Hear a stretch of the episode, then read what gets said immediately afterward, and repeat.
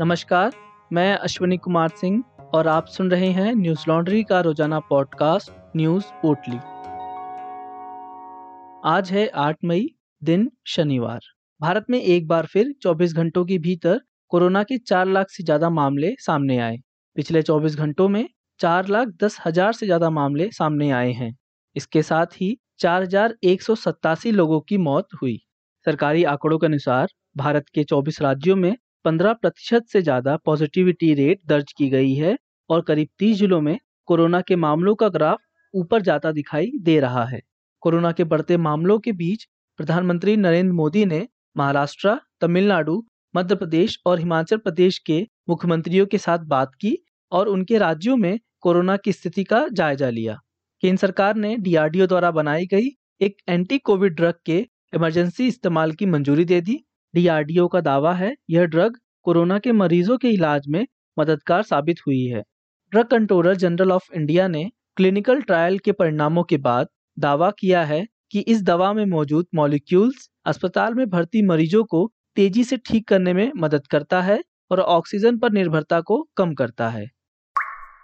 तमिलनाडु में कोरोना के बढ़ते मामलों के बीच राज्य में पूर्ण लॉकडाउन की घोषणा की गई है।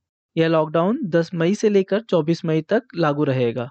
बता दें कि तमिलनाडु में पिछले 24 घंटों के भीतर कोरोना के छब्बीस नए मामले सामने आए और एक लोगों की मौत हो गई। मुख्यमंत्री एम के स्टालिन ने कहा, जिला कलेक्टरों के साथ हुई समीक्षा बैठक में मिले इनपुट के आधार पर यह निर्णय लिया गया है। लॉकडाउन का निर्णय लेने से पहले मेडिकल एक्सपर्ट से इसके बारे में चर्चा की गई थी। उन्होंने आगे कहा, कोर्ट संपूर्ण लॉकडाउन 10 मई की सुबह चार बजे से लेकर 24 मई की सुबह चार बजे तक लागू रहेगा अनकोट मुख्यमंत्री ने कहा, बंद से पहले लोगों की जरूरतों को पूरा करने के लिए दुकानें शनिवार और रविवार को सुबह छह से नौ बजे तक खुली रहेंगी। खाने पीने का सामान, किराने का सामान, मांस और अन्य आवश्यक सेवाओं को प्रदान करने के लिए ई कॉमर्स कंपनियों को अनुमति दी गई है। इसके साथ ही अम्मा कैंटीन को भी तालाबंदी के दौरान चलाने की अनुमति मिली है। शुक्रवार को राज्य के नए मुख्यमंत्री के रूप में शपथ लेने के बाद एम के स्टालिन ने कहा था कि निजी अस्पतालों में कोरोना की वजह से भर्ती हुए मरीजों के इलाज का खर्च उनकी सरकार उठाएगी। आंध्र प्रदेश के कडप्पा में चूना पत्थर की खदान में विस्फोट होने की वजह से आज एक बड़ा हादसा हो गया। अब तक की मिली खबरों के मुताबिक इस हादसे में 10 लोगों की मौत हो गई। इसके साथ ही कई लोगों के मलबे में फंसे होने की भी आशंका है। उन्हें निकालने के लिए राहत और बचाव अभियान भी शुरू कर दिया गया है। यह घटना आज सुबह कालासपाड़ ब्लॉक के मालीपल्ले गाँव में हुई। बताया जा रहा है, चट्टानों को तोड़ने के लिए इस्तेमाल होने वाली विस्फोटक में अचानक से विस्फोट हुआ, जिसके कारण यह हादसा हुआ। इस हादसे का शिकार हुए सभी लोग उस खदान में काम करने वाले मजदूर थे। विस्फोट इतना भीषण था कि आसपास के गाँवों में अफरा तफरी मच गई। पुलिस इंस्पेक्टर मोहन रेड्डी के अनुसार यह विस्फोट तब हुआ जब डेटोनेटरों को खदान स्थल पर ले जाया जा रहा था।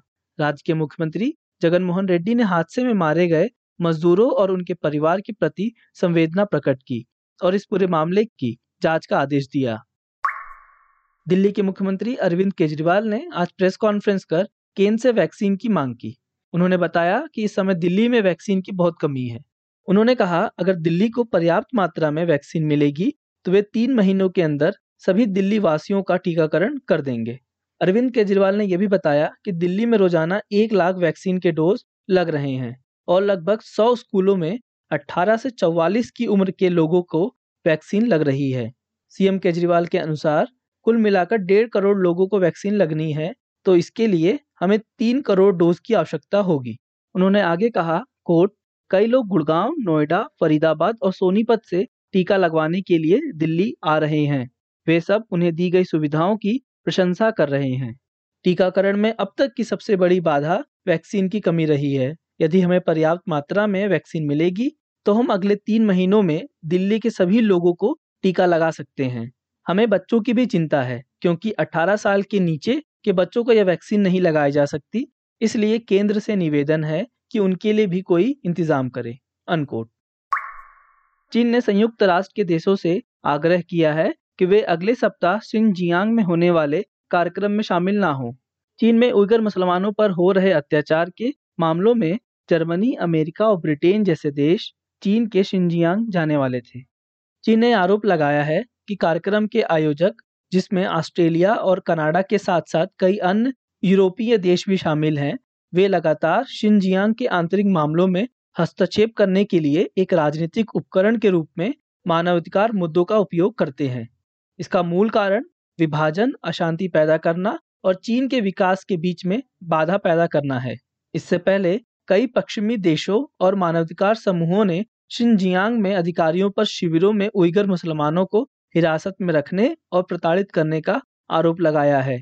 अमेरिका ने इसे नरसंहार कहा है।